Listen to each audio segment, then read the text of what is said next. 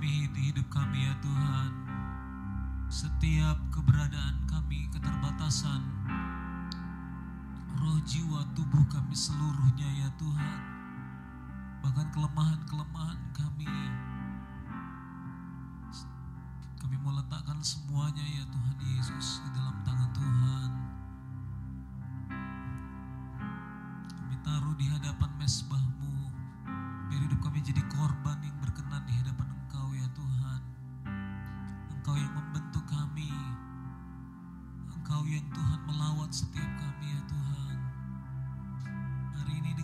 setiap keberadaan kehidupan kami ya Tuhan, kami datang di tahta hadiratmu ya Tuhan, kami mau nikmati Engkau. Mari berkalilah Roh Kudus dalam kehidupan kami. Lawatlah setiap kami ya Tuhan, jiwa yang haus, lapar, rindu akan Engkau akan dipuaskan oleh Tuhan.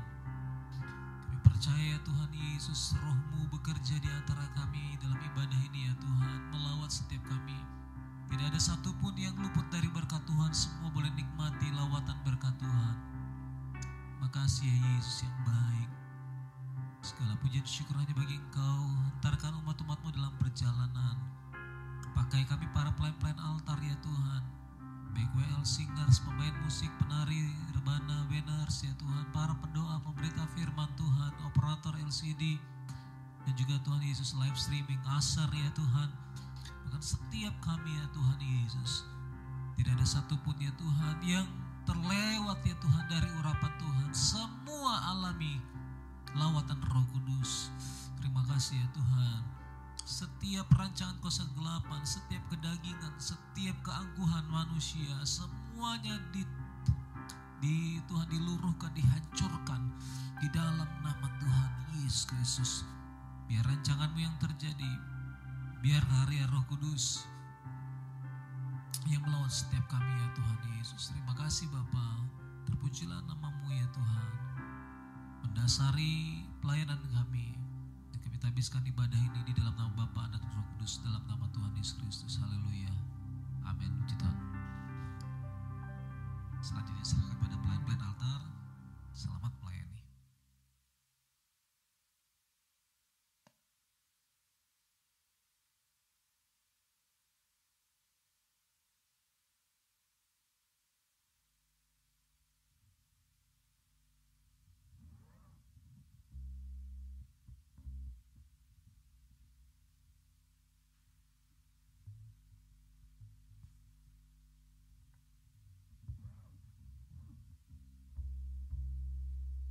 Haleluya.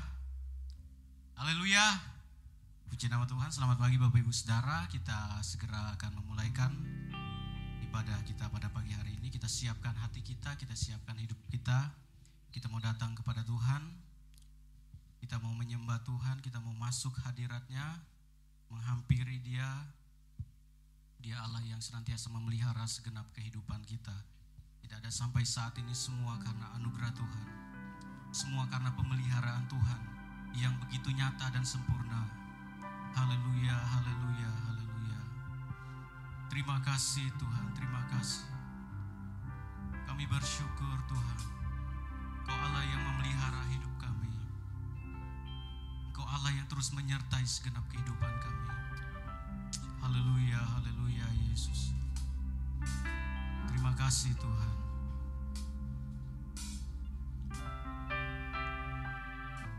Terima kasih Yesus.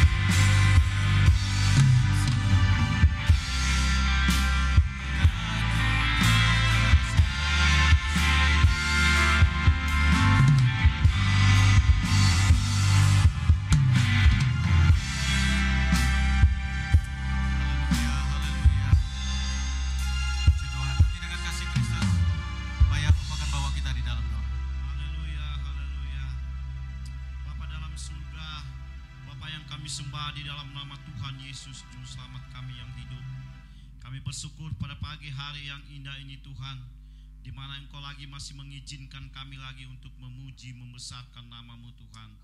Di mana Tuhan, kebenaran dalam kehidupan kami sepanjang kami ada di dunia ini Tuhan. Tak putus-putusnya kebaikanmu kami rasakan dalam hidup kami. Terima kasih Bapa. Sebelum kami memulai ibadah kami pada pagi hari ini, biarlah urapan Roh Kudusmu hadir di tengah-tengah Tuhan. Biar kami merasakan kasih karuniamu dalam hidup kami.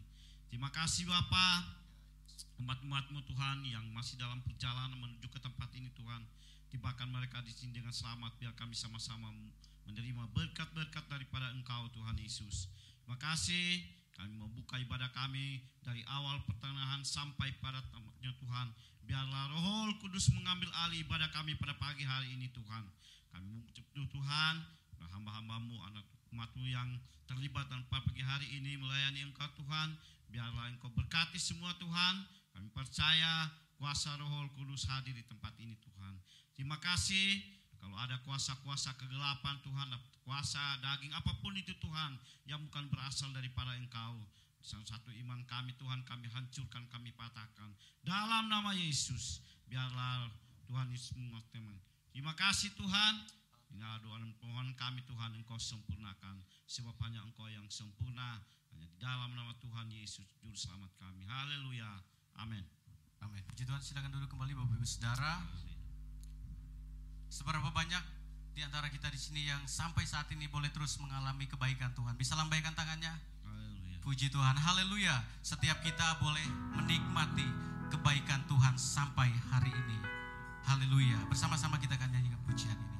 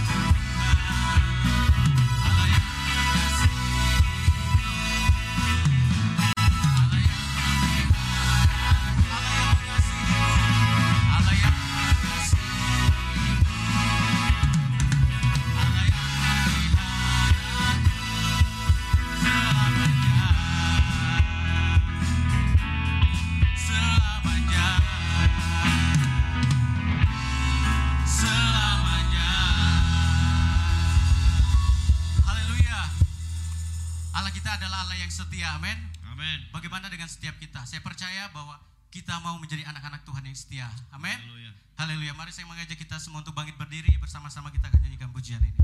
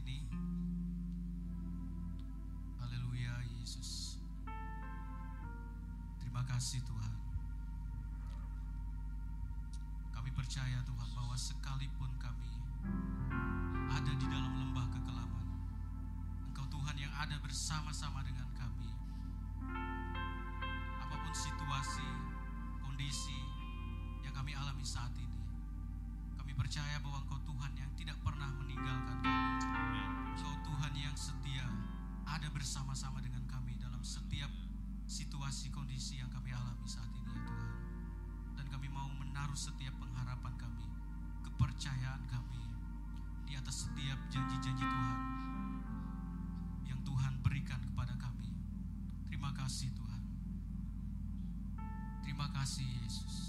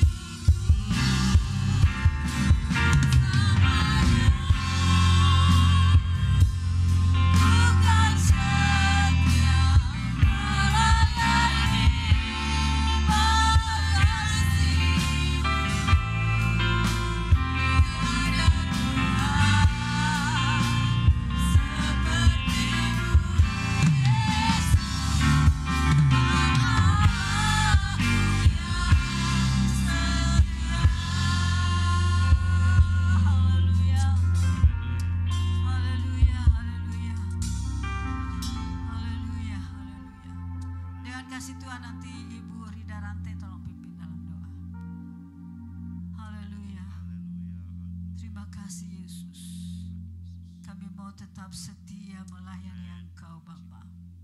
Karena tidak ada Tuhan seperti Engkau Bapa. Terima kasih Yesus.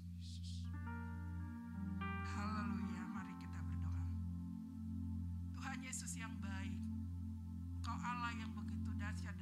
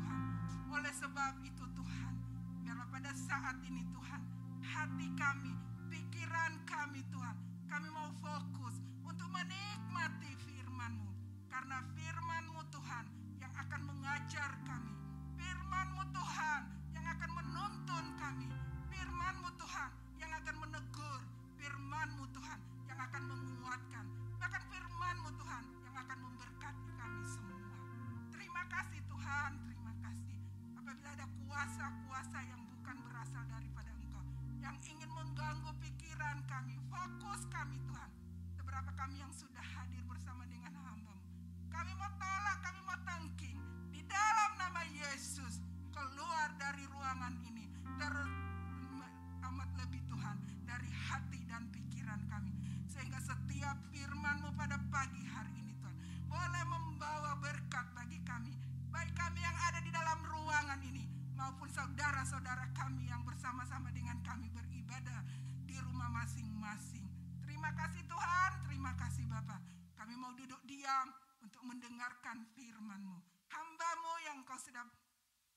siapkan untuk melayani pada pagi hari ini. Kami yakin dan percaya urapan yang daripada Tuhan akan menyertai pelayanan hambamu Tuhan. Mulut bibir hambamu engkau berkati. Sehingga setiap perkataan yang keluar dari mulut bibir hambamu. Semuanya untuk memberkati kami Bapak. Terima kasih Tuhan, terima kasih. Kami sudah siap untuk menikmati firman-Mu pada pagi hari ini. Dalam nama Tuhan Yesus kami berdoa dan bersyukur. Amin. Puji Tuhan, silakan duduk Bapak Ibu Saudara. Haleluya. Haleluya. Kita akan menerima firman Allah yang pagi hari ini akan dilayani oleh Bapak Pendeta Ibu Tumundo Junior. Puji Tuhan, selamat pagi semuanya, haleluya. Tuhan Yesus baik, amin. Puji Tuhan, saudara yang terkasih dalam Tuhan, saya bersyukur kepada Tuhan, berterima kasih untuk kepercayaan diberikan kepada saya melayani pada pagi hari ini, Bapak Ibu Saudara-saudara yang terkasih dalam Tuhan.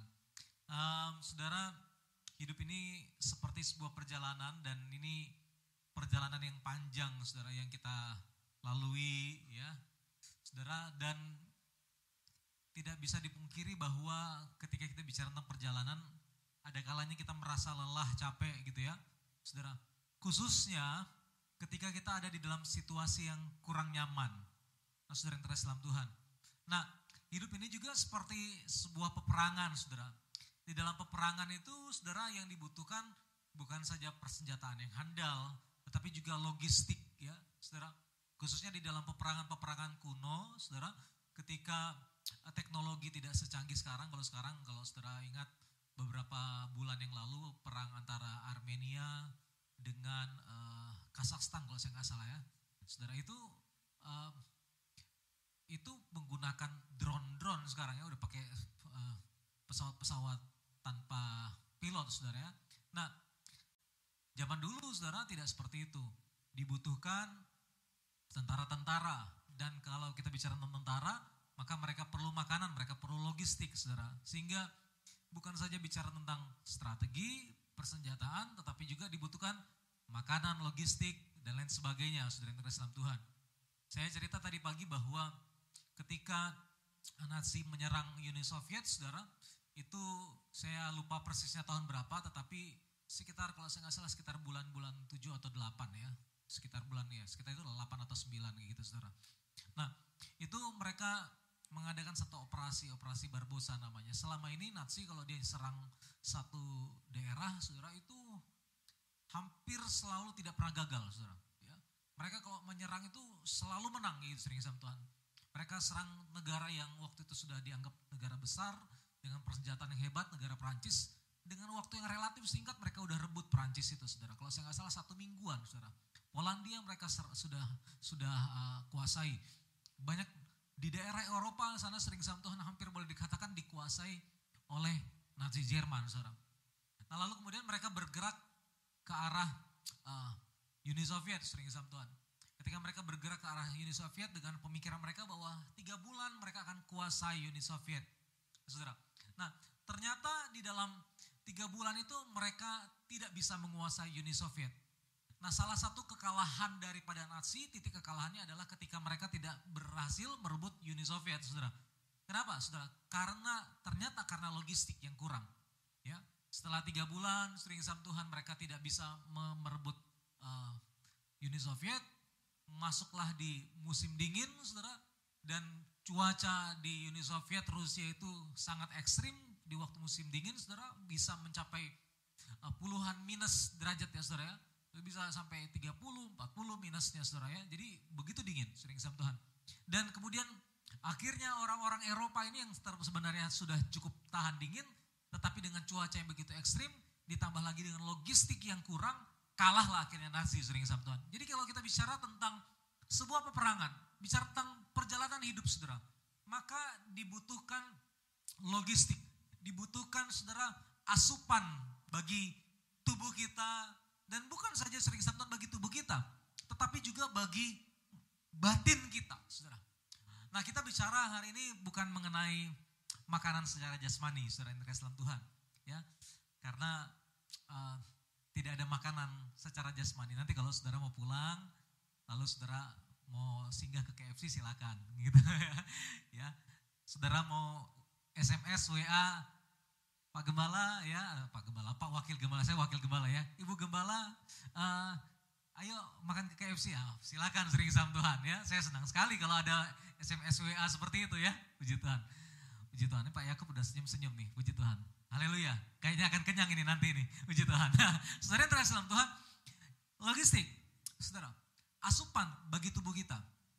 Nah saudara yang terkasih dalam Tuhan itu penting sekali, tetapi jauh lebih penting lagi saudara, asupan bagi manusia batiniah kita. Saudara. Nah mari kita belajar bersama-sama hari ini, saya akan bicara tentang semangat. Haleluya puji Tuhan. Sama-sama katakan semangat. Puji Tuhan. Nah, saudara yang terkasih dalam Tuhan, kalau kita bicara tentang um, apa yang melandasi Tuhan datang ke dalam dunia ini, Yohanes 3:16 katakan bahwa karena begitu besar kasih Allah akan dunia ini, sehingga yang mengaruniakan anaknya, itu Tuhan Yesus Kristus. Supaya setiap orang yang percaya kepadanya tidak binasa, melainkan beroleh hidup yang kekal. Jadi ada kasih Allah yang menggerakkan dia, sering sama Tuhan.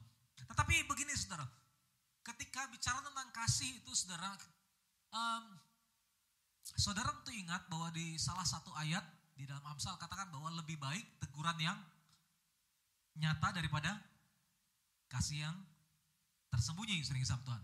Jadi kasih itu harus ada ekspresinya. Kasih itu harus ada sesuatu yang keluar sering sama Tuhan.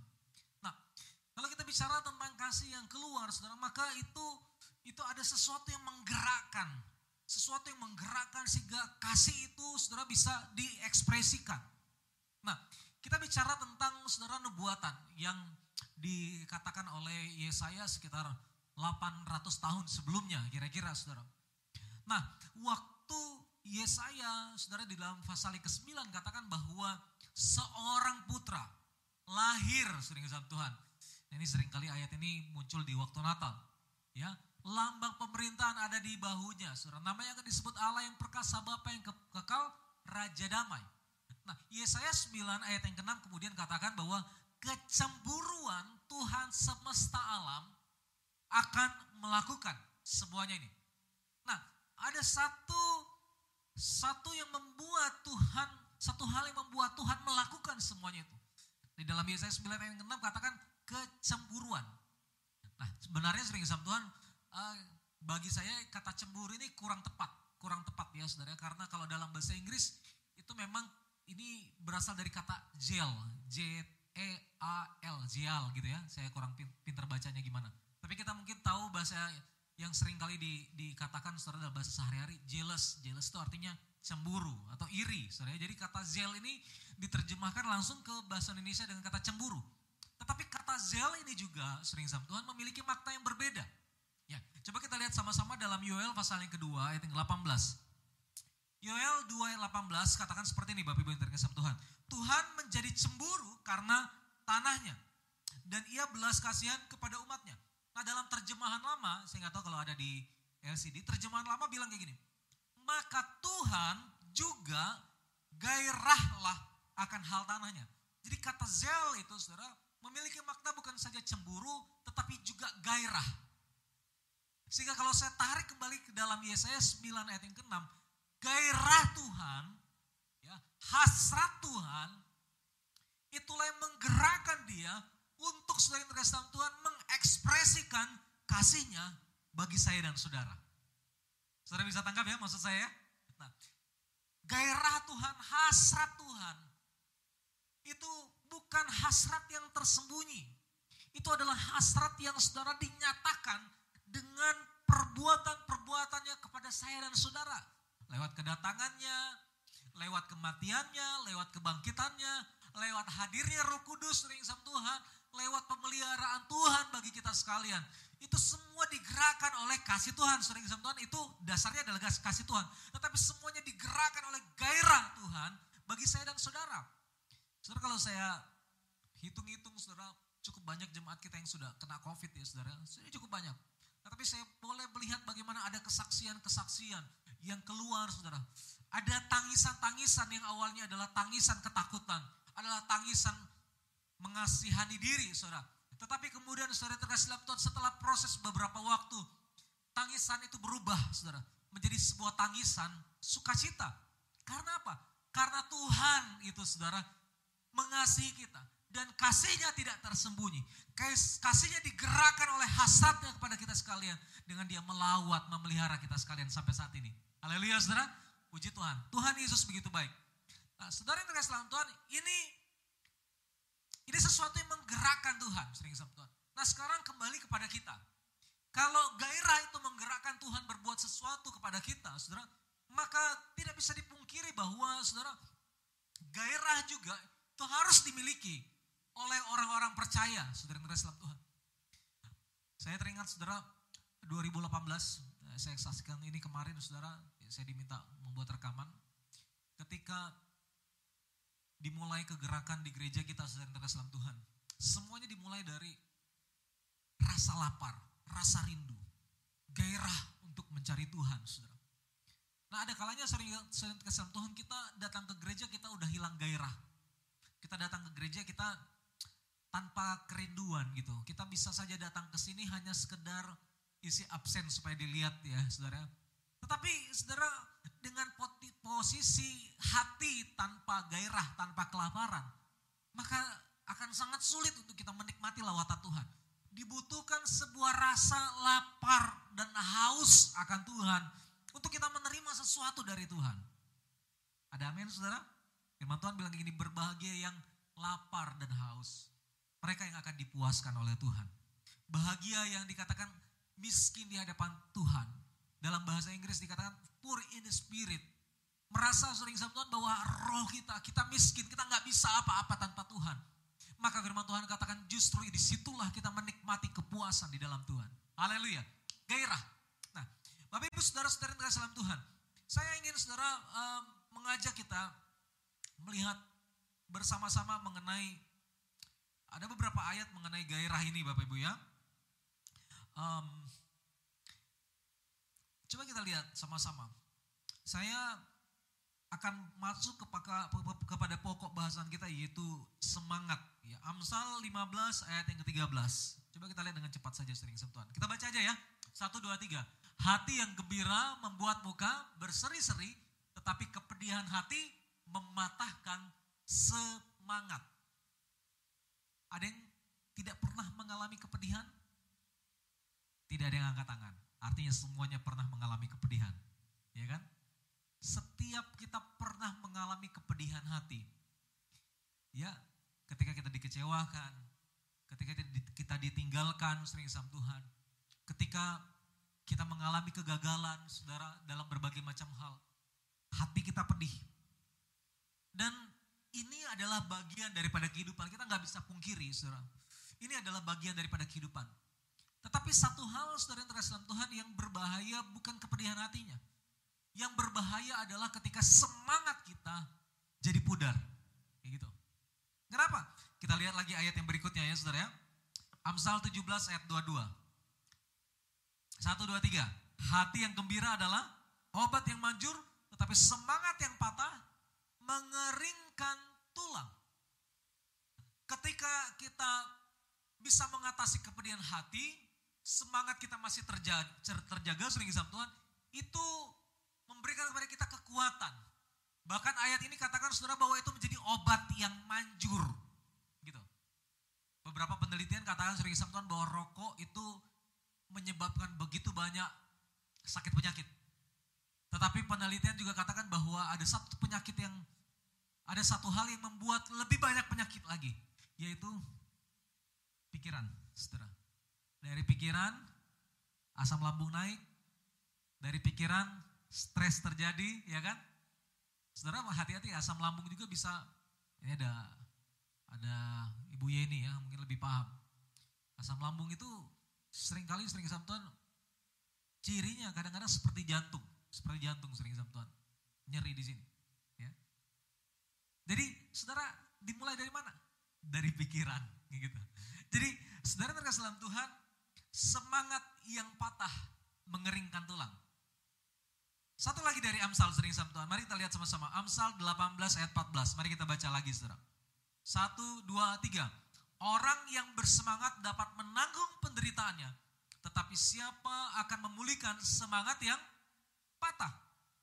Nah, di ayat lain katakan bahwa apabila kita tawar hati pada masa kesesakan, kecil kekuatan kita. Tapi ayat ini katakan bahwa orang yang bersemangat dapat menanggung penderitaannya. Haleluya. Bapak Ibu Saudara-saudara yang terkasih dalam Tuhan. Ayat demi ayat ini mengatakan bahwa pentingnya semangat di dalam perjuangan kehidupan kita, Saudara. Pentingnya semangat di dalam perjalanan kehidupan kita, sering sama Tuhan. Nah, Saudara, um, belakangan ini ini gereja kita ini bisa bikin bikin apa ya? persatuan bulu tangkis gitu Philadelphia. Karena rutin main bulu tangkis pemuda remaja saudara dan beberapa bapak-bapak. Ah, ibu-ibu juga sekarang udah ikut bergabung saudara. Pemudi-pemudi juga sudah ada yang main sering sama Tuhan ya. Jadi bisa jadi PB Philadelphia gitu ya saudara. Dan saya amati kayak gini sering sama Tuhan dalam permainan ketika mental jatuh kalah lah satu tim itu saudara bisa tidak terlalu kuat tapi kalau mentalnya bagus dia bisa menang Kayak gitu, saudara. Kadang-kadang ada orang yang kuat, dia udah mulai posisinya tinggi, sering sama Tuhan. Poinnya sudah di atas, dia jadi sombong, ya, dia jadi sombong, dia mulai meremehkan, saudara. Lalu kemudian yang di bawah ini mulai kejar, mulai kejar, sering sama Tuhan. Nah biasanya kalau tambah poin satu dua, ah santai kecil, gampang aja kok kalahin dia gampang aja gitu. Tapi kalau udah makin ngejar, ngejar, ngejar terus, saudara, kadang-kadang mental jatuh, kalah lah, saudara. Saya kemarin baca di Facebook, saudara, dan um, ini mungkin saya pernah cerita tetapi kurang detail. Uh, satu pebulu tangkis Indonesia namanya Rudi Hartono, ya saudara. Nah Rudi Hartono dalam satu pertandingan, ya saya baca kemarin artikelnya, dalam satu pertandingan itu udah ketinggalan 14 kosong. Set pertama dia udah kalah, ya. Set kedua sudah 14-0. Dulu gamenya bukan 2-1, dulu gamenya 15. Nah, waktu 14 nol ini sering Tuhan, lalu dia bertekad dalam hatinya. Satu poin saja. Dapat dia satu poin, 14 satu. Satu poin lagi, dapat lagi. Sering sama Tuhan. Saya tahu bahwa mental mental pemain itu saudara kalau misalkan ah mas, masih dua, masih tiga, masih jauh banget. Saya tinggal satu poin, saya menang gitu, saudara. Tapi kalau sudah misalkan sudah 14-10, mental udah jatuh. Saudara. Dan singkat cerita, saudara, akhirnya babak kedua itu dimenangkan oleh Rudi Hartono, saudara. Nah, babak ketiga, saudara, rubber set. Menurut artikel itu dikatakan bahwa Rudi Hartono menang 15-0. Dalam semangat yang patah, di dalam tawar hati, maka kecil kekuatan kita. Haleluya, saudara. Tetapi orang yang memiliki semangat, dia dapat menanggung penderitaannya. Haleluya, saudara. Puji Tuhan. Satu kali saya menonton satu video sering sama Tuhan mengenai uh, seorang ibu saudara yang yang mana waktu itu mobil uh, mobil itu didongkrak lagi dibaikin sering sama entah ganti ban atau bagaimana lalu ditinggalin sama suaminya. Nah lalu kemudian sering sama Tuhan anaknya itu anaknya main-main masuk ke dalam ke bawah mobil itu sering sama Tuhan. Entah bagaimana mungkin dongkraknya tergeser akhirnya ketindih anak itu saudara. Ketindih anak itu sama mobil. Mobil yang beratnya satu ton lebih saudara ya. Kalau mobil SUV itu sampai 2 ton. Ketindih sama mobil sering Sabtuan. Waktu ibunya lihat saudara, ibunya kemudian sering sering Sabtuan itu langsung berusaha angkat mobilnya. Saudara bisa bayangkan seorang ibu, lalu kemudian saudara, seorang ibu dia bisa angkat itu mobil. Ya. Dalam uh, kalau di dalam dunia apa di dalam pelajaran katanya itu karena adrenalin katanya membuat kita mampu mengangkat ya. Itu sebabnya kalau Bapak Ibu pernah alami apa namanya masa-masa kebakaran kayak gitu ya. Pernah kan mungkin ya ngalami kebakaran kayak gitu ya. Waktu kita kebakaran di sini itu biasanya tiba-tiba muncul Superman dan Superwoman saudara ya. Ibu-ibu ngangkat kulkas sendirian itu lah itu terjadi waktu itu sering sama Tuhan. Nanti kalau dia mau angkat lagi udah nggak bisa lagi saudara. Tapi waktu itu saudara jadi kuat Nah kayak gini sering sama Tuhan. Yang di dalam ini bisa menghasilkan kekuatan yang besar. Ya kan saudara? Nah sesuatu yang di dalam ini bisa menghasilkan kekuatan yang besar. Nah kita sebagai orang percaya, begini Bapak Ibu yang Tuhan, kita sebagai orang percaya, kita punya tanggung jawab untuk terus bersemangat di dalam segala keadaan. Ya. Kalau saudara perhatikan, ya, di wall, di Facebook, di lain sebagainya sering sama Tuhan. Ketika musim COVID datang, banyak orang yang mengeluh. Mengeluh dengan berbagai macam situasi, saudara. Apakah itu mendatangkan kebaikan? Tidak, saudara. Di dalam keluhan, di dalam kata-kata negatif sering Tuhan itu melemahkan semangat kita, juga melemahkan orang. Nah sebagai duta-duta kerajaan Allah, saudara Tuhan mau supaya kita menjadi orang-orang yang mengabarkan kabar baik berita optimisme. Satu kali Bapak Ibu Saudara yang terkasih dalam Tuhan di dalam 1 Samuel pasal yang ke-30. Um, Daud bersama-sama dengan orang-orangnya saudara itu pulang saudara ke Ziklag ya. ya. Lalu kemudian sering sama Tuhan di ayat yang ke-6 ya ketika mereka pulang istri Daud lalu kemudian anak-anaknya lalu kemudian istri dan anak-anak daripada orang-orang yang mengikuti Daud sebagai kesam Tuhan. Lalu kemudian harta benda mereka itu dirampas oleh orang Amalek, saudara. Nah kalau saudara perhatikan di ayat yang ke-6 dikatakan kayak gini. Saya tidak catat ya tadi ya. Tapi di dalam 1 Samuel 30 ayat yang ke-6 dikatakan kayak gini sering Tuhan. Boleh kita baca saja sama-sama. 1 Samuel 30 ayat yang ke-6. Ya, 1, 2, 3.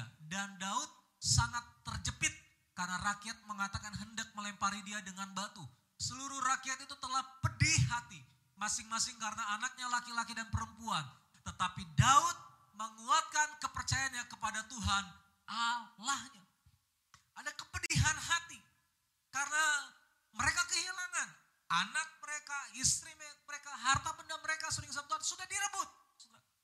Ingat tadi dikatakan bahwa kepedihan hati mematahkan semangat. Mereka merasa bahwa tidak ada harapan lagi, kami udah kehilangan segala sesuatunya. Nah ini masalahnya sering sama. Ketika kita kehilangan semangat, maka sering kali kemudian kita mengambil jalan pintas. Kita membuat hal-hal, melakukan hal-hal yang tidak semestinya. Itulah yang hampir dilakukan oleh para pengikut Daud. Mereka hendak melempari Daud sering sama Tuhan karena kekecewaan mereka. Daud yang selama ini memimpin mereka, sering sama Tuhan. Apakah Daud yang bersalah? Bukan Daud yang bersalah. Bukankah yang menyerang itu adalah orang Amalek? Tetapi Bapak Ibu di dalam kepedihan hati, di dalam semangat yang patah, mereka hendak melakukan sesuatu yang tidak semestinya. Tapi ada satu pembeda di situ Bapak Ibu terkasih dalam Tuhan. Firman Tuhan katakan kayak gini. Di dalam situasi yang terjepit ini, Daud menguatkan kepercayaannya kepada Tuhan Allahnya. Haleluya. Dibutuhkan jemaat Tuhan, hamba-hamba Tuhan yang di masa-masa terjepit ini sering Tuhan, di masa-masa yang tidak baik ini, yang mau terus menjaga semangatnya, yang mau terus menjaga kepercayaannya kepada Tuhan, sering sama Tuhan. Di tengah orang-orang yang mulai kehilangan semangat, orang-orang yang mungkin udah kehabisan bensin, saudara tidak ada lagi sering sama Tuhan semangat untuk bergerak. Tetapi kita terus sering sama Tuhan berusaha bergerak, saudara, dengan apa pun saudara konsekuensinya. Firman Tuhan katakan sering sama Tuhan, ketika Daud menguatkan kepercayaannya, maka itu mempengaruhi hasilnya. Mempengaruhi, mempengaruhi hasilnya sering sama Tuhan. Kalau dia pasrah, Daud mati waktu itu. Kalau Daud mati, mereka tidak ada dapat apa-apa lagi. Ya kan? Mereka tidak akan dapat kembali anak istri dan harta benda mereka, sering sama Tuhan. Tetapi saat itu, di saat terjepit itu saudara, Daud menguatkan hatinya. Siapa pun kita, Bapak Ibu Saudara, sebagai kepala rumah tangga, mungkin sebagai ibu rumah tangga, mungkin sering sama Tuhan. Ketika orang udah mulai kehilangan semangat, mari tetap jaga. Tetap jaga semangat kita. Roma 12 ayat yang ke-11 katakan sering sama biarlah rohmu menyala-nyala dan layanilah Tuhan. Amin? Saudara, puji Tuhan. Nah saudara yang terkasih dalam Tuhan, um, Bicara tentang semangat, saudara, semangat itu diterjemahkan dengan kata yang berbeda di dalam terjemahan lama secara khusus ya. Saya coba cari di uh, apa namanya di aplikasi Alkitab kata semangat, saudara. Lalu kemudian sering sama Tuhan, ketika saya membandingkan dengan terjemahan-terjemahan lain, kata semangat itu diterjemahkan dengan kata yang sedikit berbeda. Saya ambil contoh kejadian 45 ayat yang ke-27. Tetapi ketika mereka menyampaikan kepada Yakub segala perkataan yang diucapkan Yusuf dan ketika dilihatnya kereta yang dikirim oleh Yusuf untuk menjemputnya, maka bangkitlah kembali semangat Yakub ayah mereka itu. Nah sering Tuhan, Yakub ini sebelumnya sudah patah semangat. Ya. Kenapa patah semangat? Karena waktu itu sering sama Tuhan dia sudah kehilangan Yusuf. Ditambah lagi saudara, dia akan kehilangan yang namanya Benyamin. Karena Yusuf minta supaya Benyamin dibawa ke Mesir, Bapak Ibu yang Islam Tuhan. Dia merasa bahwa tidak ada lagi gunanya. Anak-anakku sudah tinggalkan aku, Rahel sudah meninggal, sering Tuhan. Orang-orang yang dikasih sudah tidak ada. Tetapi sudah perhatikan ketika perkataan Yusuf disampaikan kepada Yakub, maka firman Tuhan katakan kayak gini, bangkitlah kembali semangat daripada Yakub. Terjemahan lama katakan bahwa semangat itu dikatakan dia menjadi segar kembali. Usia yang rentah, secara fisik sudah lemah. Tetapi semangatnya disegarkan kembali. Rohnya disegarkan kembali sering sama Tuhan. Sehingga dia kemudian boleh menjalani tahun demi tahun ke depannya dengan satu nuansa yang berbeda. Karena dia punya semangatnya kembali sering sama Tuhan. Haleluya saudara. Kalau kita tidak punya semangat, ingat tadi firman Tuhan katakan, kita tidak punya kekuatan. Tapi waktu kita punya semangat, maka kita punya kekuatan untuk menjalani hari demi hari kita, bahkan penderitaan kita sekalipun. Ada haleluya saudara? Puji Tuhan. Beberapa hal tentang semangat saudara. Semangat itu menular. Ya, sama-sama katakan semangat menular. Ya, jadi saudara, kata-kata negatif itu menular, keluhan itu menular, tetapi semangat juga menular, sering sama Tuhan. Ya. Kalau kita jumpa dengan orang yang bersemangat, saudara, maka kita ikut semangat juga. Nah di dalam Hagai 1 yang 14 katakan kayak gini, Tuhan menggerakkan semangat Zerubabel bin Seltiel, Bupati Yehuda, dan semangat Yosua bin Yozadak, imam besar. Ada bupati, ada imam besar yang memiliki semangat. Sudah perhatikan kemudian. Dan semangat selebihnya dari bangsa itu. Pemimpin yang bersemangat menghasilkan bangsa yang bersemangat. Haleluya. Kepala rumah tangga yang bersemangat menghasilkan keluarga yang bersemangat. Puji Tuhan. Menarik saudara, menarik sekali. Karena begini sering sama Tuhan. Tinggal kuat-kuatan saja di rumah itu. Ya. Kalau katakan satu keluarga empat orang, empat-empatnya tidak punya semangat, saudara. Maka kecillah kekuatan daripada keluarga itu.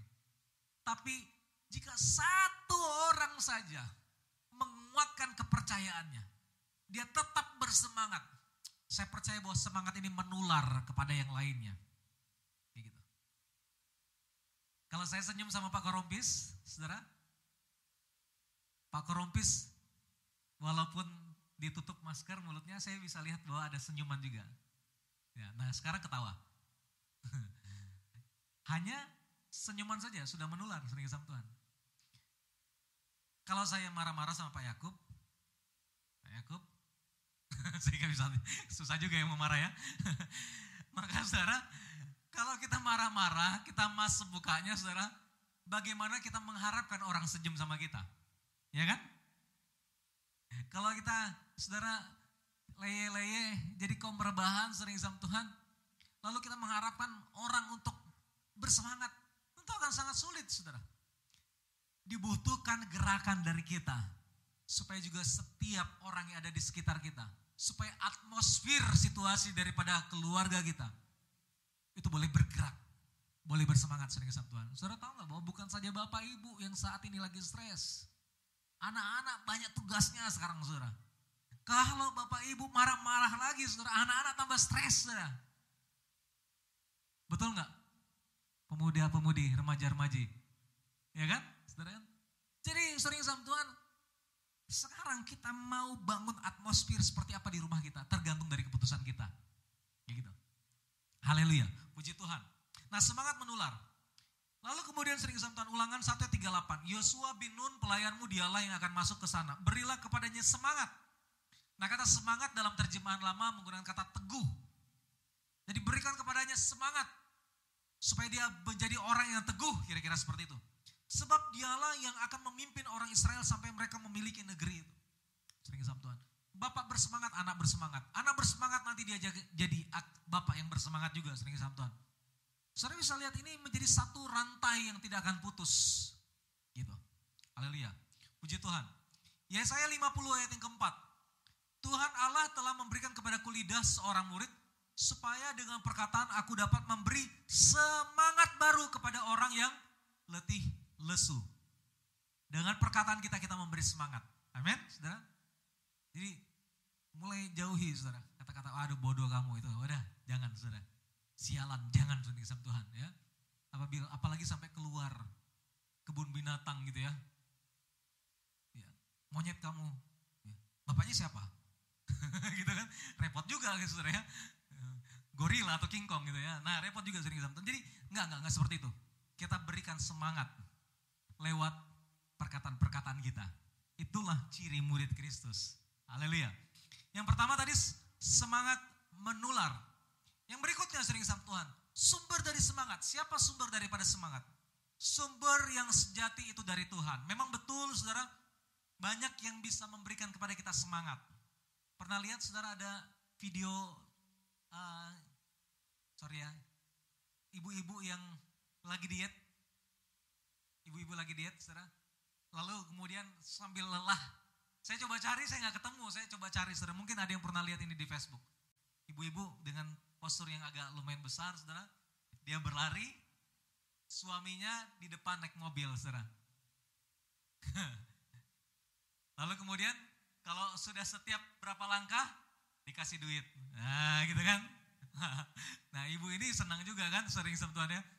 Jadi habis olahraga punya uang untuk beli makan. Gagal lah diet. Sorry Bapak Ibu Saudara-saudara ya. Ini saya bilang ya jangan sombong kalau kita berolahraga main bulu tangkis. Ya, saudara, sebelum kami jadwal kami main itu ada jadwal yang lain sering sama Tuhan ya.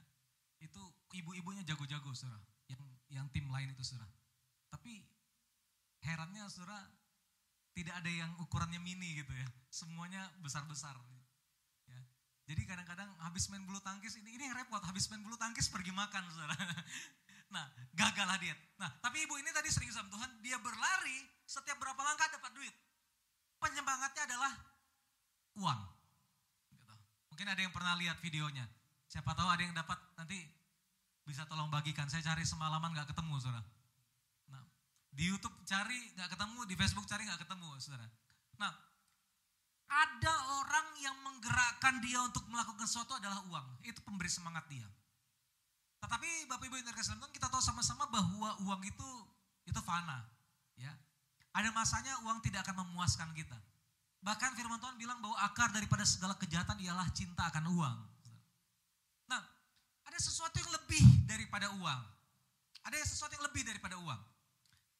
Saya ajak kita lihat di dalam Kidung Agung pasal yang ke-8 ayat yang ke-7 ya.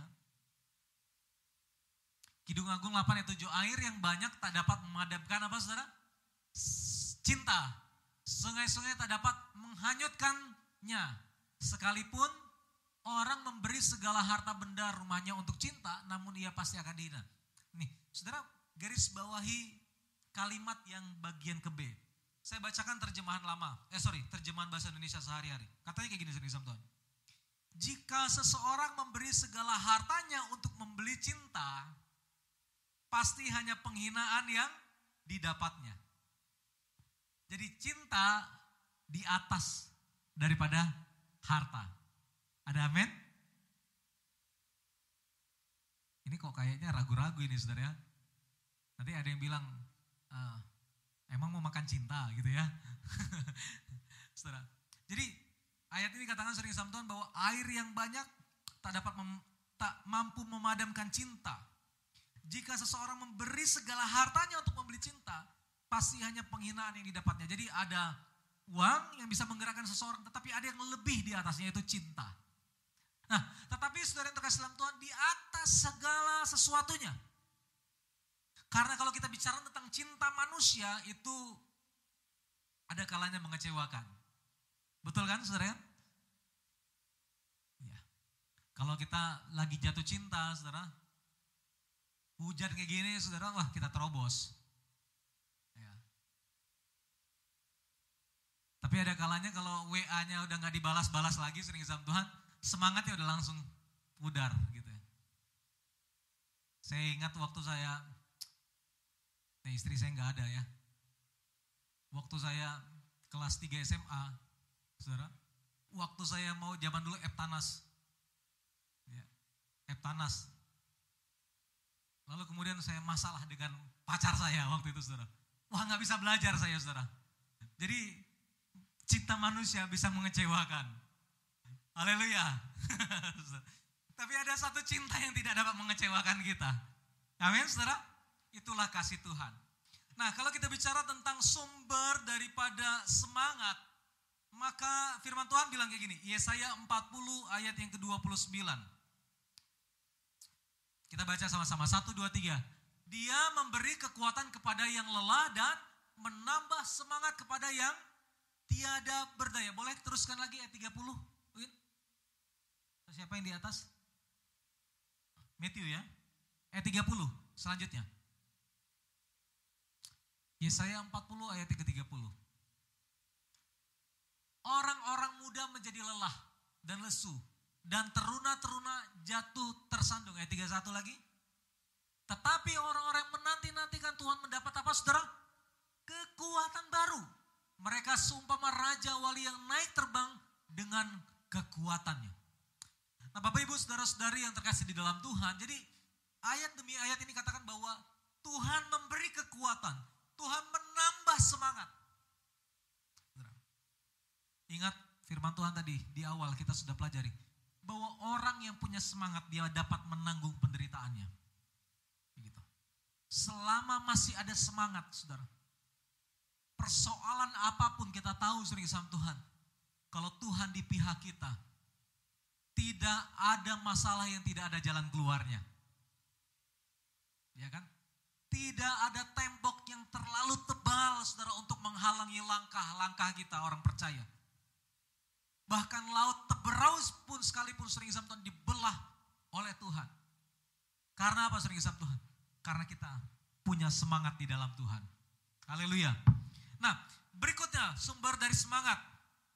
Yesaya 57 ayat yang ke-15.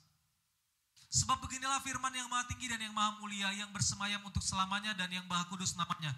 Aku bersemayam di tempat tinggi dan di tempat kudus tetapi juga bersama dengan apa saudara? Orang-orang yang remuk dan rendah hati. Orang-orang yang patah hati, orang-orang yang dikecewakan. Untuk apa? Firman Tuhan kemudian katakan, untuk menghidupkan semangat orang-orang yang rendah hati dan untuk menghidupkan hati orang-orang yang remuk. Haleluya. Puji Tuhan, sering kesam Tuhan. Di dalam khotbah tanggal 1, oh sorry, tanggal 31 kita bicara tentang penyesalan. Penyesalan bisa menjadi pisau yang membuat kita memiliki luka hati dan tidak punya kemampuan untuk bangkit lagi. Seperti Yudas. Tapi penyesalan bisa menghentarkan kita kepada pemulihan seperti Petrus.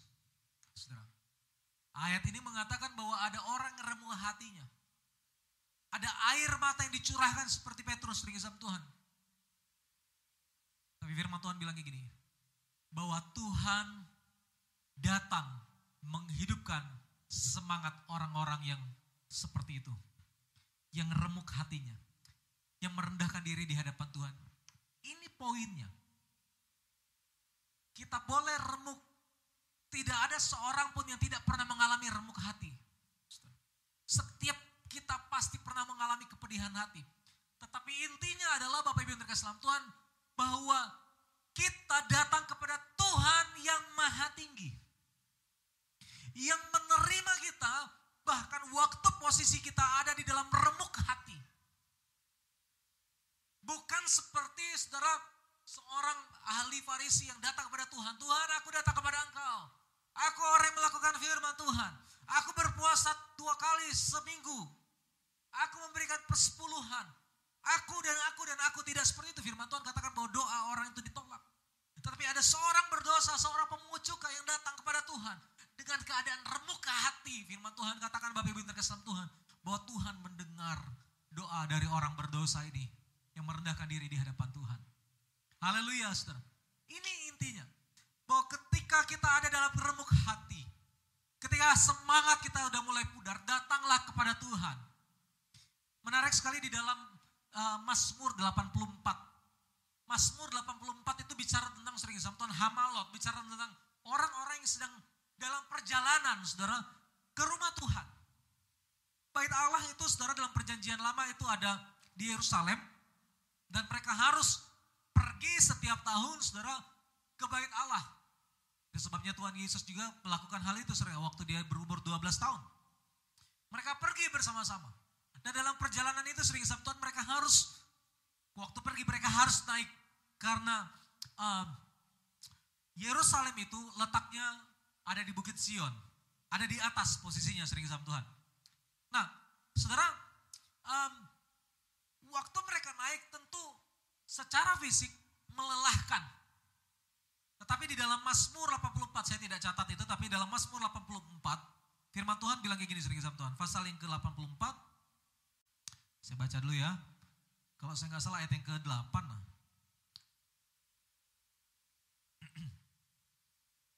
Mazmur 84 ayat yang ke-8. Ya.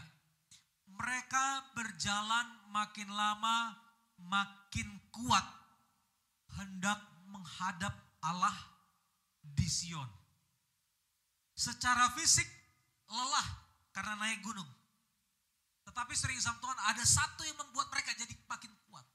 Yaitu hasrat untuk berjumpa dengan Tuhan. Kerinduan untuk berjumpa dengan Tuhan. Semakin dekat dengan bait Allah, semakin dekat dengan Tuhan. Maka mereka menjadi semakin kuat. Semangat mereka disegarkan kembali Bapak Ibu Tuhan. Tuhan. Haleluya. Jadi sumber daripada semangat kita adalah daripada Tuhan. Haleluya. Yesaya 61 ayat yang ketiga. Untuk mengaruniakan kepada mereka perhiasan kepala ganti abu. Minyak untuk pesta ganti kain kabung. Nyanyian puji-pujian ganti semangat yang pudar. Supaya orang menyebutkan mereka pohon terbantin kebenaran. Tanaman Tuhan untuk memperlihatkan keagungannya. Tuhan mau nyatakan kemuliaannya bagi saya dan saudara. Bagaimana caranya? Ayat ini katakan sering sama Tuhan. Tuhan mau ganti kain kabung kita dengan nyanyian puji-pujian untuk membangkitkan semangat kita. Haleluya. Ada lagu yang mungkin saudara pernah dengar. Kau ubah ratapku jadi tarian. Kau, kau ubahkan kain kabungku.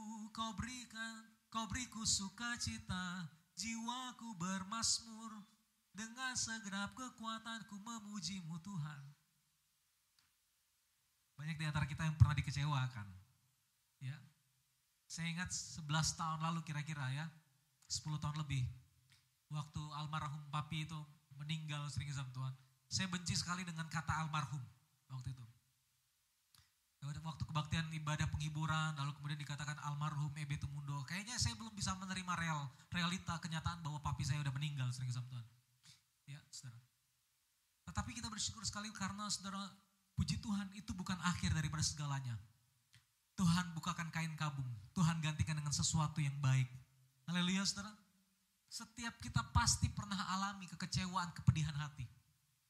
Tetapi Tuhan kita sanggup mengubahkan situasi dan keadaan. Haleluya, puji Tuhan. Yang berikutnya sering sama Tuhan. Hal yang ketiga mengenai semangat. Mazmur 143 ayat yang ketujuh. Jawablah aku dengan segera ya Tuhan, sudah habis semangatku. Jangan sembunyikan wajahmu terhadap aku. Sehingga aku seperti mereka yang turun ke liang kubur. Saudara bisa lihat bahwa semangat yang hilang itu seperti menghentarkan seseorang kepada kematian. Mungkin saja pemazmur masih punya tahun-tahun ke depan. Tapi ketika semangat hilang, rasanya seperti udah mau mati gitu. Ya kan? Rasanya udah seperti mau mati. Oke, saya mundur ke ayat yang keempat. Mazmur 143 ayat yang keempat. Semangatku lemah lesu dalam diriku. Hatiku tertegun dalam tubuhku. Aku teringat kepada hari-hari dahulu kala. Aku merenungkan segala pekerjaanmu. Aku memikirkan perbuatan tanganmu. Aku menadahkan tanganku kepadamu. Jiwaku haus kepadamu. Seperti tanah yang tandus. Selah. Bapak Ibu terkasih dalam Tuhan. Di dalam semangat yang lemah, lesu. Pemasmur kemudian sering sama Tuhan. Berusaha untuk mengendalikan saudara pikirannya. Dengan cara mengingat kepada karya-karya Tuhan yang besar. Dalam terjemahan lain sering sama Tuhan dari Mazmur 143 ini ya saudara di ayat yang ke bentar ya saya baca dulu. Ayat yang kelima di situ menggunakan kata all your great works, semua perbuatanmu yang besar. Sering sama Tuhan. Nah, jadi ini bicara tentang bagaimana pemazmur mengingat apa yang Tuhan sudah kerjakan, kebaikan-kebaikan Tuhan. Lalu kemudian dia datang menadahkan tangannya mencari Tuhan. Dia datang dengan penuh kerinduan kepada Tuhan. Nah kata Sela ini, saudara, ini bicara tentang pemazmur kemudian merenungkan. Dia berhenti berkata-kata. Dia berhenti berkata-kata untuk apa? Untuk kemudian memikirkan Tuhan. Merenungkan Tuhan. Bahkan mengizinkan Tuhan berbicara dalam kehidupannya. Sela, saudara. Di dalam konteks nyanyian, saudara, ini adalah instrumen. Setelah puji-pujian dikumandangkan, masmur dikumandangkan sering kesam Tuhan. Maka ada satu titik di mana penyanyi berdiam diri, musik kemudian bermain instrumen sering kesam Tuhan, mulailah dia merenungkan kebaikan-kebaikan Tuhan. Bapak Ibu yang terkasih dalam Tuhan, tetapi poin saya, saudara, ada di dalam Mazmur 142 ayat yang keempat. Mazmur 142 ayat yang keempat. Boleh kita baca sama-sama sering Tuhan. Mazmur 142 ayat yang keempat, 1, 2, 3.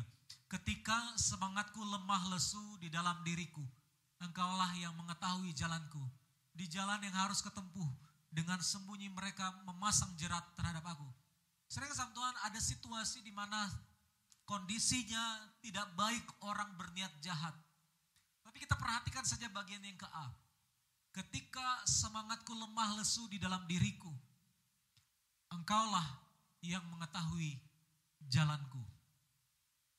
Tuhan yang mengenal setiap keberadaan hidup kita.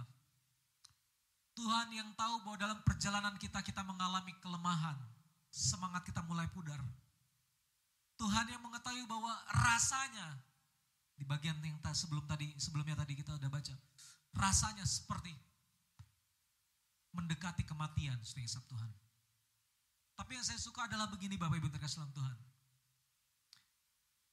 Bahwa Tuhan mengetahui jalan hidup kita. Dibutuhkan kerendahan hati. Ingat tadi ayat-ayat tadi katakan perlu kerendahan hati, saudara. Dibutuhkan kerendahan hati untuk mengakui kelemahan kita di hadapan Tuhan. Dibutuhkan kerendahan hati untuk mengakui bahwa semangat kita udah mulai habis dan kita perlu Tuhan. Ada kalanya kita berpikir bahwa semua baik-baik saja. Saya tidak perlu membuat pengakuan. Saya bisa, saya kuat. No, saudara kita terbatas. Kemampuan kita terbatas.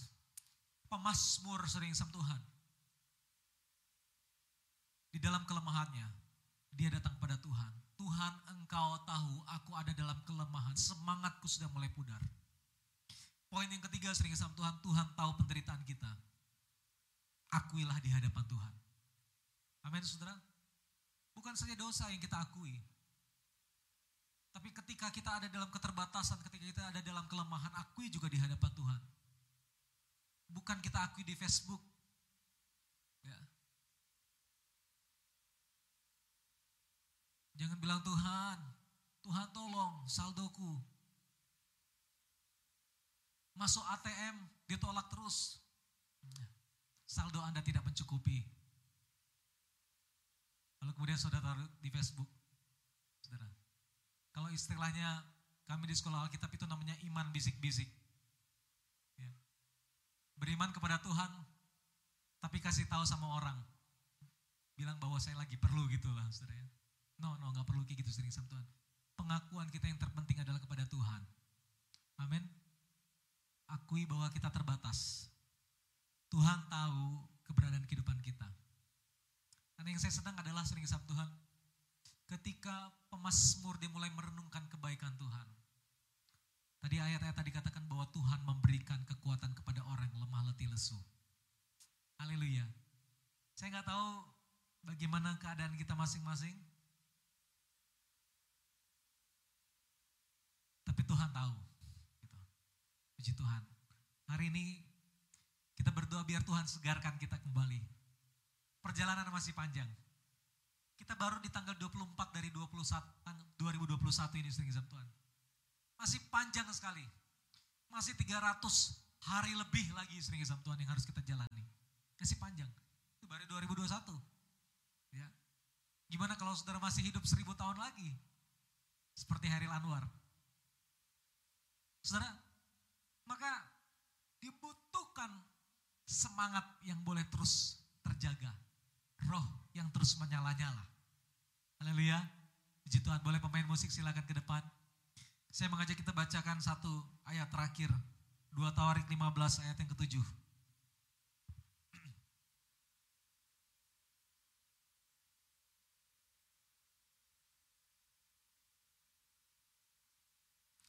Dua Tawarik pasal 15 ayat yang ketujuh.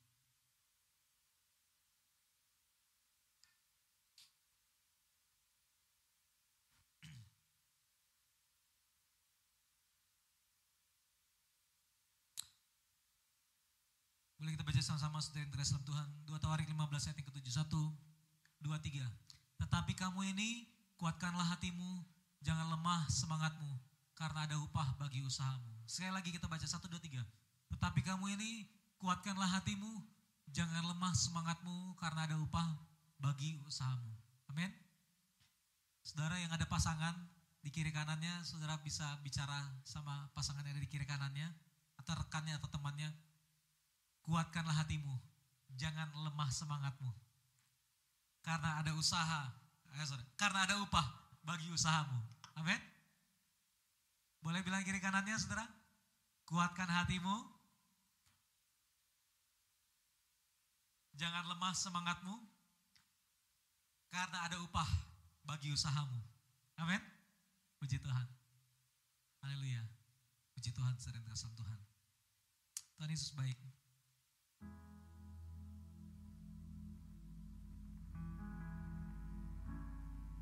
Oh Yesus. Haleluya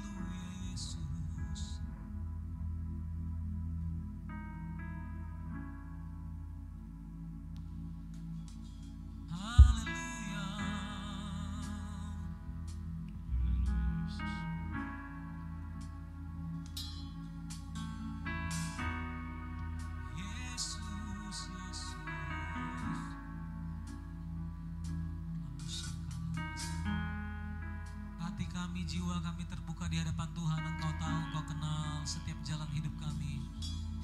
Engkau tahu setiap keterbatasan kami ya Tuhan.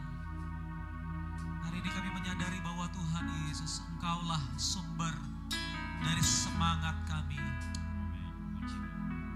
Kami mau supaya kami menyala-nyala di dalam Engkau, bersemangat di dalam Engkau. Supaya atmosfer rumah tangga kami baik, supaya atmosfer gereja kami baik ya Tuhan. Karena semangat dalam hidup kami tidak pudar di dalam Engkau. Yesus.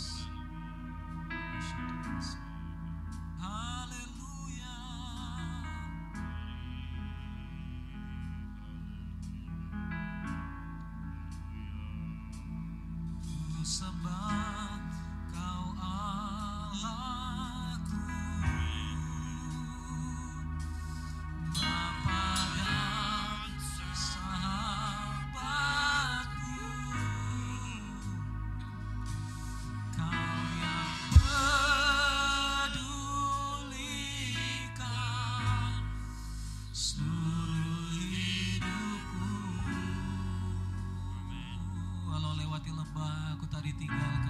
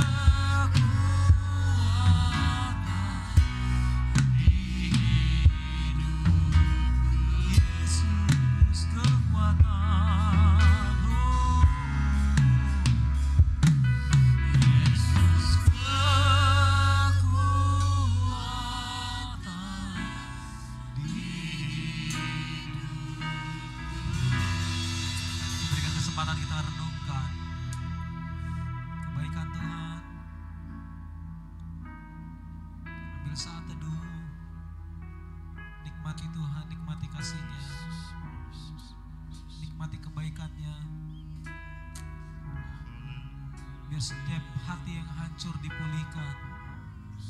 Biar semangat yang pudar dipulihkan.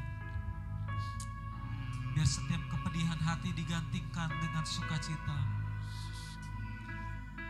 Masih, masih banyak hal yang Tuhan mempercayakan dalam kehidupan kita dan dibutuhkan semangat.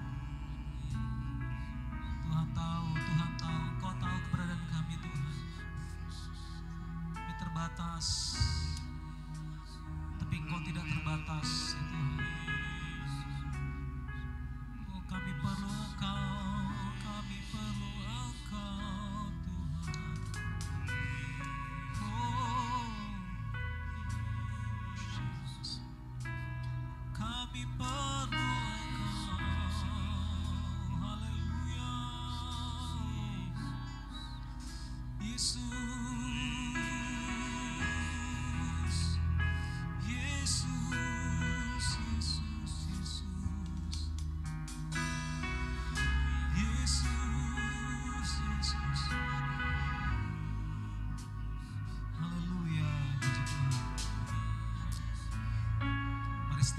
percaya saya mengajak kita bangkit berdiri bersama-sama. Kita katakan di hadapan Tuhan. Sungguh indah kau Tuhan, penuh kasih dan sayang.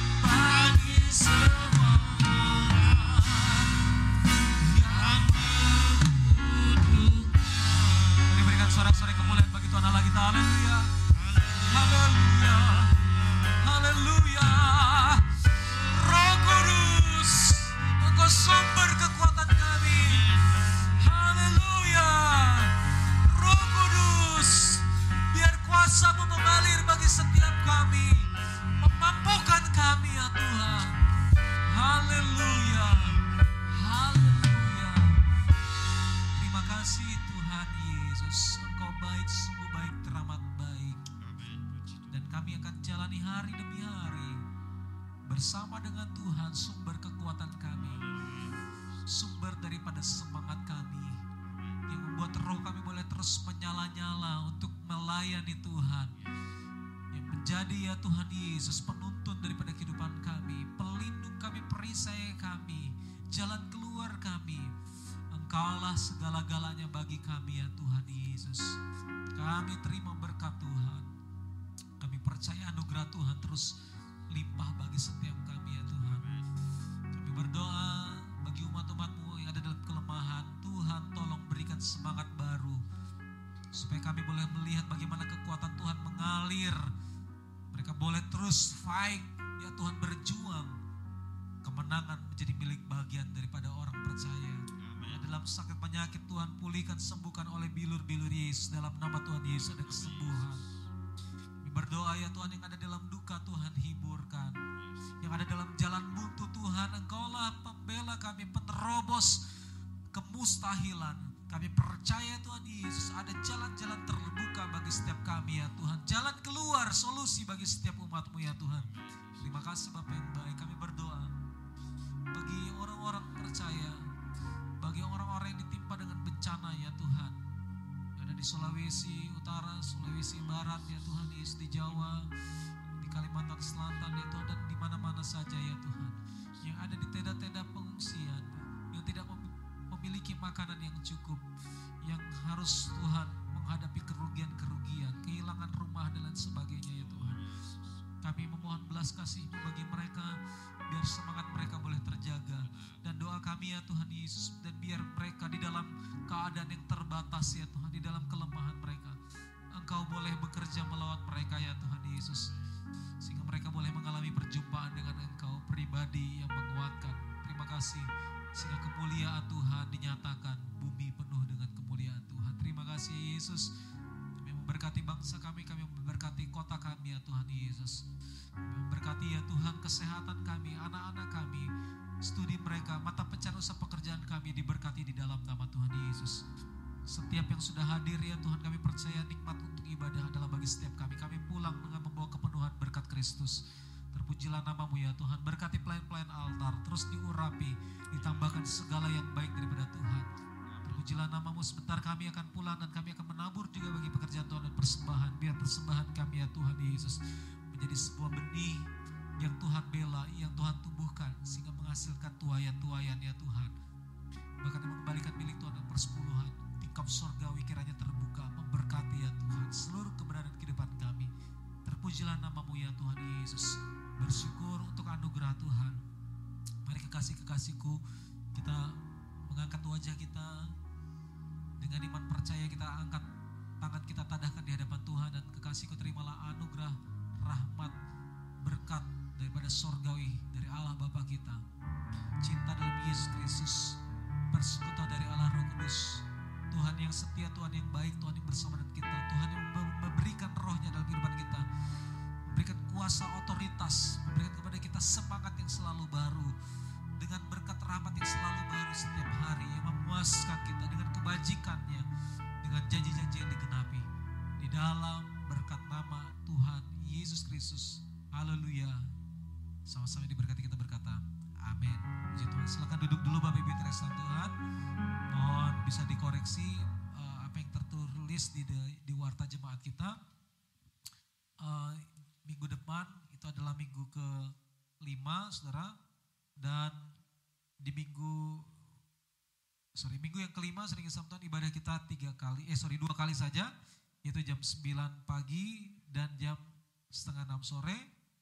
Lalu kemudian hari Kamis saudara ada ibadah Zoom ya PYM pemuda remaja jam 7 malam hari Jumat ada ibadah persekutuan doa jam 7 malam Senin sampai Sabtu ada doa pagi jam 5 via Zoom ataupun juga via Facebook saudara. Selamat ulang tahun bagi Bapak Ibu Saudara-saudari yang berulang tahun sepanjang minggu yang berjalan ini. Kiranya Tuhan Yesus memberkati. Bolehkah kita mengambil waktu sejenak untuk mendoakan bagi saudara-saudara kita yang berulang tahun. Kami bersyukur untuk saudara-saudara kami yang Tuhan boleh tambahkan umurnya. Kami berdoa bagi adik Andrea, adik Dara, saudara Immanuel Daniel, saudara Robert, saudara Yehuda, Ibu Wicing ya Tuhan, Ibu Gita, saudara Jen, Ibu Revina, adik Gamaliel, saudara Wido, saudara Jeffrey, saudara Jen, ya Tuhan Yesus, biar kiranya umur panjang Tuhan kasih sama mereka, baik mereka yang ada di masa muda, mereka yang sudah Tuhan Yesus masih anak-anak bahkan sampai kepada lansia ya Tuhan. Kebajikan Tuhan itu sempurna dalam kehidupan mereka, mereka terus bertumbuh bertambah di dalam anugerah Tuhan. Berkati juga ya Tuhan keluarga Risman, keluarga Fusen, keluarga Lugan dan keluarga Lukmansyah yang minggu ini sering sama Tuhan. Uh, minggu ini ya Tuhan uh, melaksanakan uh, ulang tahun pernikahan mereka ya Tuhan Yesus. Biar kiranya kasih Tuhan terus menghiasi keluarga demi keluarga. Ada suasana sorgawi yang boleh mereka nikmati ya Tuhan. Damai sejahtera sukacita, keharmonisan di dalam setiap keluarga ya Tuhan Yesus. Terima kasih berkat Tuhan bagi mereka di dalam nama Tuhan Yesus. Haleluya. Amin. Puji Tuhan. Ibadah kita sudah selesai Bapak Ibu terkasih Tuhan. Dan mengucapkan selamat hari Minggu. Tuhan Yesus memberkati. Puji Tuhan.